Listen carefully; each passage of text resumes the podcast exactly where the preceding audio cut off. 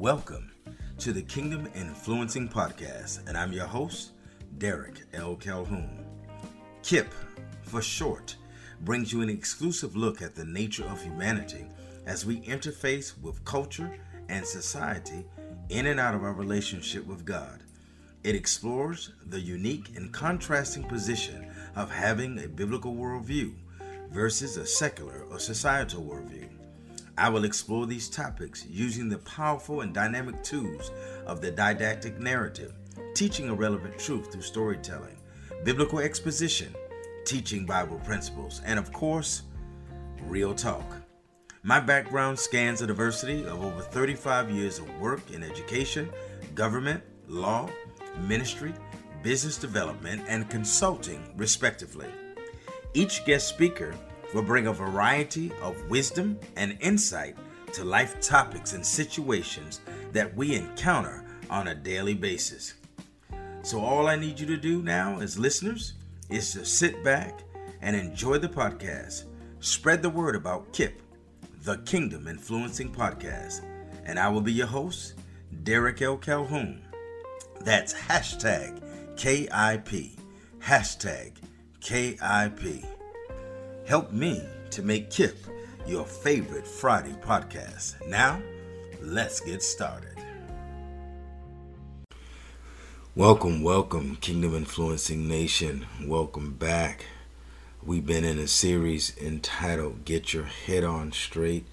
Uh, you've been listening to uh, part one and two of the royal priesthood and the kingdom of priests. And today I want to talk about God and wealth. Uh, I, I think I left you hanging. So I'm going to talk about God and wealth. And since we have so much to cover, let's get right down to it. Uh, let's revisit uh, my definition of wealth. Let's revisit that, and and then move forward. And, but I want to make a statement today that that wealth begins with God. Wealth begins with God. Uh, we have the five uh, stages of wealth: uh, spiritual wealth, your relationship with God; communal wealth, communal wealth, your relationship with people mental and emotional wealth. Of course, that's your mental and emotional health, your physical wealth, and how you take care of your body, and then, of course, your financial wealth, how you deal with the governance of the things that God have given you possession over, how you deal with stewardship. And stewardship is everything that God have given you possession over. Remember, the earth is the Lord's, the fullness thereof, the world, and they that dwell therein. So then everything belongs to God. So essentially, this is a lesson on stewardship, but I've been referring to it as the five stages of kingdom wealth. The five stages of kingdom wealth. All right. So again, spiritual wealth, communal wealth, mental emotional wealth, physical wealth, and financial wealth. All right. So let me give you a definition of wealth. My definition of wealth. I gave this to you uh, last week, I believe. Wealth is a proactive mindset, it's a way of thinking that establishes a framework and a strategy for every facet of your life, including your spirituality, your common community, your mental and emotional, physical, and financial wealth, which we've talked about. Wealth then is a creation of a sustainable mindset that is transferred from generation to generation to ensure legacy. So when we talk about wealth, we're not talking about being rich for a day or being rich for a year or just you being rich. Uh, wealth, when we talk about wealth, it is inclusive of the people that are connected to you. Wealth is something that needs to be distributed. Uh, and we'll talk about that's a whole nother uh, lesson. Um, but let's talk about this. When I think about wealth, I think about creating a legacy. All right. So then, divine legacy, the sustainable gift of God that is passed down from generation to generation, where God is the center focus of our lives, hence creating a model for generational wealth. Okay? Creating a model for generational wealth. So then, let's look slowly, and there's so much to cover, but let's look at, at, at Deuteronomy because I think I'd do you a disservice if I didn't read this to you and kind of let you uh, understand the essence of God. Uh, and, and yes, it is about the salvation of our souls. No doubt about it. But after we get saved, we also have to live in this world. All right? So God gives us some tools, He gives us a blueprint on how to live in this world. So let's look at His dealings with the children of Israel uh, during the time and after the time. Really, this is after the time they got out of Egypt. All right, here's uh, um, a word that he gave them. Every commandment, reading for again from Deuteronomy chapter 8, starting at verse 1. Every commandment which I command you today, you must be careful to observe, that you may live and multiply, and go in and possess the land of which the Lord swore to your fathers. I, I, hear real estate acquisition in that statement. And you shall remember that the Lord your God led you all the way these 40 years in the wilderness to humble and test you to know what was in your heart, whether you would keep his commandments or not. Here I hear again spiritual relationship.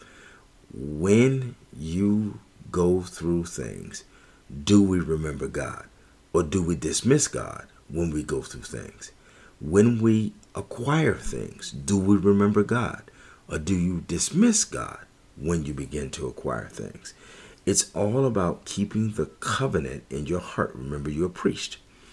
So he humbled you, allowed you to hunger, and fed you with manna which you did not know, nor did your fathers know, that he might make you know that man shall not live by bread alone, but man lives by every word that proceeds from the mouth of the Lord. Again, establish relationship. What God speaks, that's what we live by. That's why the Bible is so significant in our lives, and it will never be an irrelevant document. Your garments did not wear out on you, nor did your foot swell these 40 years. And God is, of course, reminding Israel about their journey and how He blessed them. You should know in your heart that a man that as a man chastises his son, so the Lord your God chastises you. Therefore you shall keep the commandments of the Lord your God to walk in his ways and to fear him. Again, respect him. Fear the Old Testament. Respect God.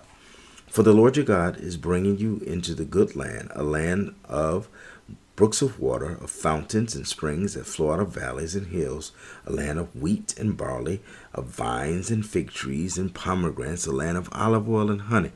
let's look at again the acquisition of real estate and then a list of commodities that are attached to that real estate. Hmm? A land in which you will eat bread without scarcity, in which you will lack nothing, a land whose stones are iron and out of whose hills you can dig copper. Again, uh, precious precious metals, iron, copper, right? Commodities. When you have eaten and are full, then you shall bless the Lord your God for the good land which he has given you. In other words, when we get what it is that God has in store for us, we must always keep God first. Remember that it was God who gave it to us, and remember to bless God. All right? Beware that you do not forget the Lord your God by not keeping his commandments, his judgments, his statutes, which I command you today.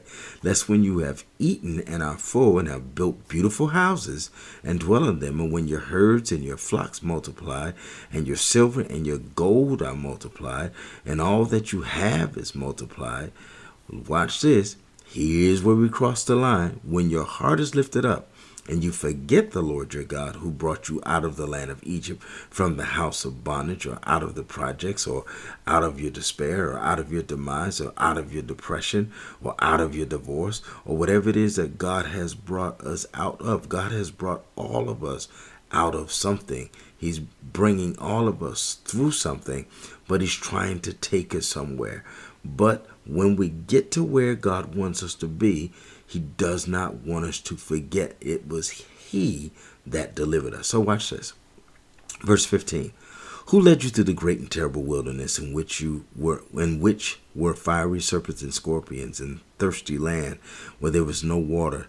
Who brought water for you out of the flinty rock? Who led you in the wilderness or fed you in the wilderness with manna, which your fathers did not know, that he might humble you and that he might test you to do you good in the end. Then say in your heart, My power and the might of my hand have gained me this wealth. Don't ever say that. Because if you're blessed today, you're not blessed because of you. You're blessed today because of God. All right? And you shall remember the Lord your God, for it is He who gives you power to get wealth, that He may establish His covenant, which He swore to your fathers, as it is this day. So then, wealth has a lot to do with communal wealth because it wasn't about one individual, it was about a community of believers who then were called by God to walk out their salvation in fear and trembling, but as kingdom priests, but not only to be that uh, uh, that priest, that royal priesthood, but also to walk in the blessings of being a priest. All right. So then, watch this. Then it shall be if you by any means forget the Lord your God and follow other gods and serve them and worship them, I testify against you this day that you shall surely perish. As nations which the Lord destroys before you, so you shall perish because you would not be obedient to the voice of the Lord your God. So there it is in a nutshell. Our relationship with God is critical to the sustainability of our wealth. Our relationship with God is critical to our livelihood. The Word of God is critical to our sustenance. We need God. All right? We need to come to that revelation right now, or come to that impartation, or, or whatever you like to call it. But we need God. All right? All right. So uh, let's let's move on. Let's move on. But but it is God who gives us the ability to get wealth. All right. But we don't want to come to God because we want wealth. We want to come to God because we love Him and then let the wealth be a result of our love for God. So when our minds are, are in good health, when our uh, uh, emotions are healthy, when our body is physically healthy, when we're financially healthy, we have to know that it is the Lord that is blessing our lifestyles. Amen. All right, so watch this. Watch this. Being wealthy is not only having money to meet your needs, but it is being able to afford not to work if you don't have to. Is it about amassing assets and making your money work for you? In other words, it's having a significant net worth. Now, this net worth, this comes from clevergirlfinance.com, which I would uh, tell some of you to go and, and become a part of because it will help you on your journey to build uh, financial wealth. All right? Wealth is the abundance of valuable financial assets or physical possessions that, be con- that can be converted into a form that can be used for transactions. This includes the core meaning as held in the originating Old English word weal which is from an Indo European word stem. All right, and this is coming from uh, Wikipedia. But the basic definition you want to get is wealth is the abundance of valuable financial assets or physical possessions which can be converted into a form that can be used for transactions. So it can be an ETF. Uh, an exchange traded funds. It can be forex, foreign exchange. It can be dividends. It can be options. It can be futures. It can be uh, cryptocurrency. There's so many different ways: stocks, bonds, uh, mutual funds. Uh, there's just so many different ways to invest, and you need to familiarize yourself with investing. But we also need to divest from spending so much money. We need to learn how to save. All right. So we may not look the best, we may not have all of everything we want, but we need to get to a place where our incomes, notice I said incomes, exceed our debt. As a matter of fact, we want to cancel our debt. We want to owe no man nothing but love. And we want to pursue the things of God. Okay? We want to pursue the things of God. So we want to pursue the will of God for our life. But while we're pursuing the will of God for our life, we also need to understand that God gives us the ability to get wealth. God gives us the ability to also get health. God gives us the ability to develop relationships because the crux of Christianity is about developing relationships. And I'm going to spend uh, a little time on that. I'm going to give myself a few more minutes distinguishing the difference between wealthy versus rich because you're rich for a moment, but you're wealthy for a lifetime. All right. Let me let me talk about rich. Oxford de- definition of rich. The definition of rich having great deal of money or having a great deal of money or assets wealthy. Now, Clever Girl Finance goes on to say being rich is simply having a lot of money or income. It comes down to how much cash you have in your bank account. But just because you're rich doesn't mean you are wealthy. In fact, being rich can often mean that you are spending a lot of money. It can also mean that you have a lot of debt. Okay? So here's my definition of rich rich is having an abundance of disposable income without the mentality of future sustainability. So you don't think about your future, you don't think about other people, you don't think about your legacy and the creation of generational wealth. Let me read that again. Rich is having an abundance of disposable income without the mentality of future sustainability and the creation of generational wealth. All right. Here's what I read from uh, Dr. Robert Kiyosaki.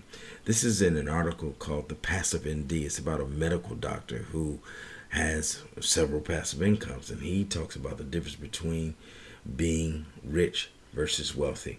And I think I'm going to leave you on these points here, and then I want to transition a little bit, okay? So here we go. Uh, it is the same. Is it rich and wealthy the same thing? Well, according to Robert Kiyosaki, there's a difference between the two.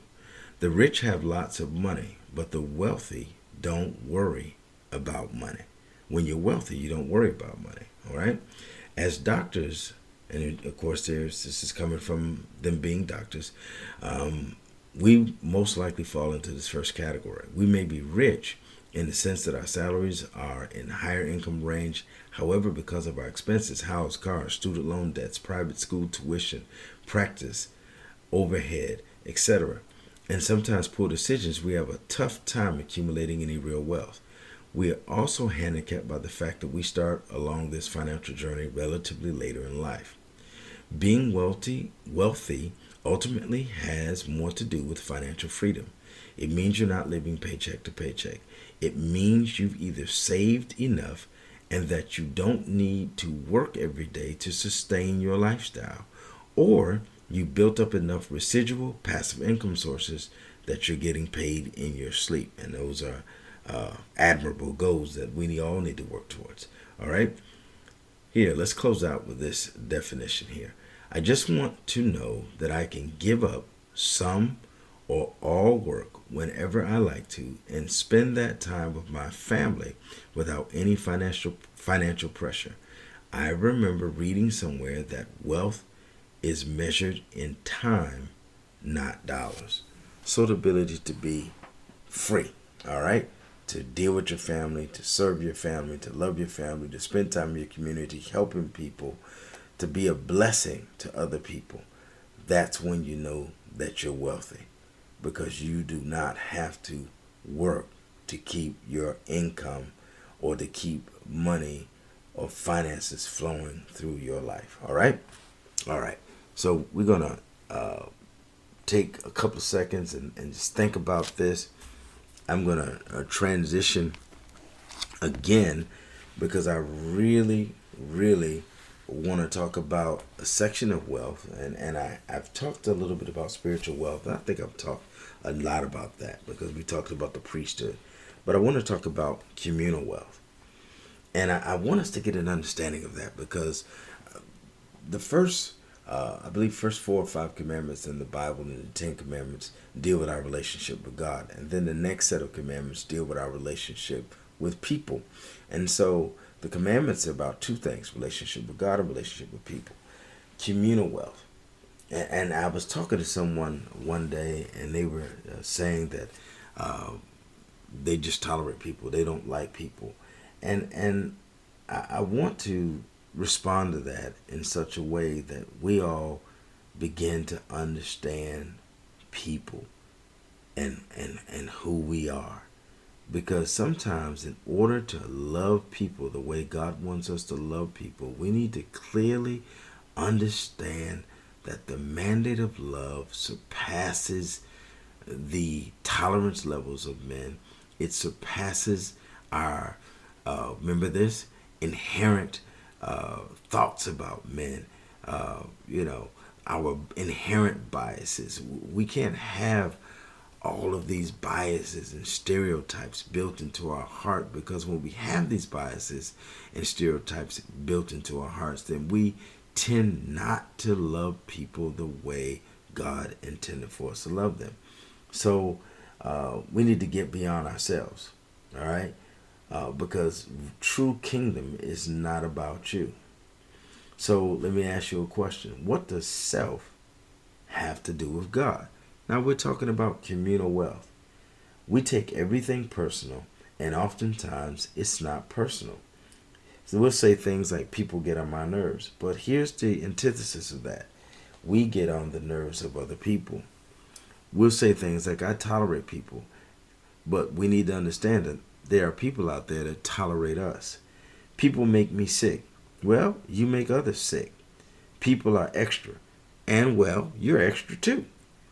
So self is tied to the flesh. Uh, but we need it to be overwhelmed by the Spirit of God. And sometimes we'll say other stuff, so just crazy stuff. People are mean. Well, you know, we can be mean as well. So here's some thoughts that we put together. Uh, one of my spiritual sons and I, we were talking, and we put this together to get a better understanding of people and what we're dealing with on a daily basis. All right. So people are, or we are, suffering from traumatic childhood experiences. So some of the things that you're taking personally has nothing to do with you. All right. People are caught in the vice grip of greed. People are in need of God and do not recognize it. People are trying to raise children by themselves. People are in a dangerous or live in a dangerous society. So they're stuck in a social construct that they feel like they can't get out. People are impatient and have no understanding of postponed gratification. People are sad and depressed. People are selfish by nature. People are going through because of toxic relationships. People are dependent upon other people who don't really care about them. People lash out or project on people who care about them the most. So sometimes people are coming at you that you really, really love. But the reason they're coming at you is because you actually really love them and they feel like you can handle it. People are misinformed about the Word of God and not properly educated about who He is. People are broken, hurting, disappointed, battling private crises or secret illness or private illnesses. People are angry, disenfranchised. That means to be deprived of a right or a privilege. People demonstrate uh, fake or facades of happiness. People are lonely. People are racist. People are bigots. All right? What is a bigot? Someone who's obstinate, unreasonable, attachment to a belief, opinion, or faction. In particular, prejudice against a person or people. We talked about that, those different types of biases. All right? Uh, people are afraid of the unknown. People are in survival mode, fight or fright. People are ignorant. People, and ignorant does not mean dumb or stupid. Ignorant means that people just don't know. People are biblically illiterate. People have language barriers. People are culturally insensitive to the needs of others.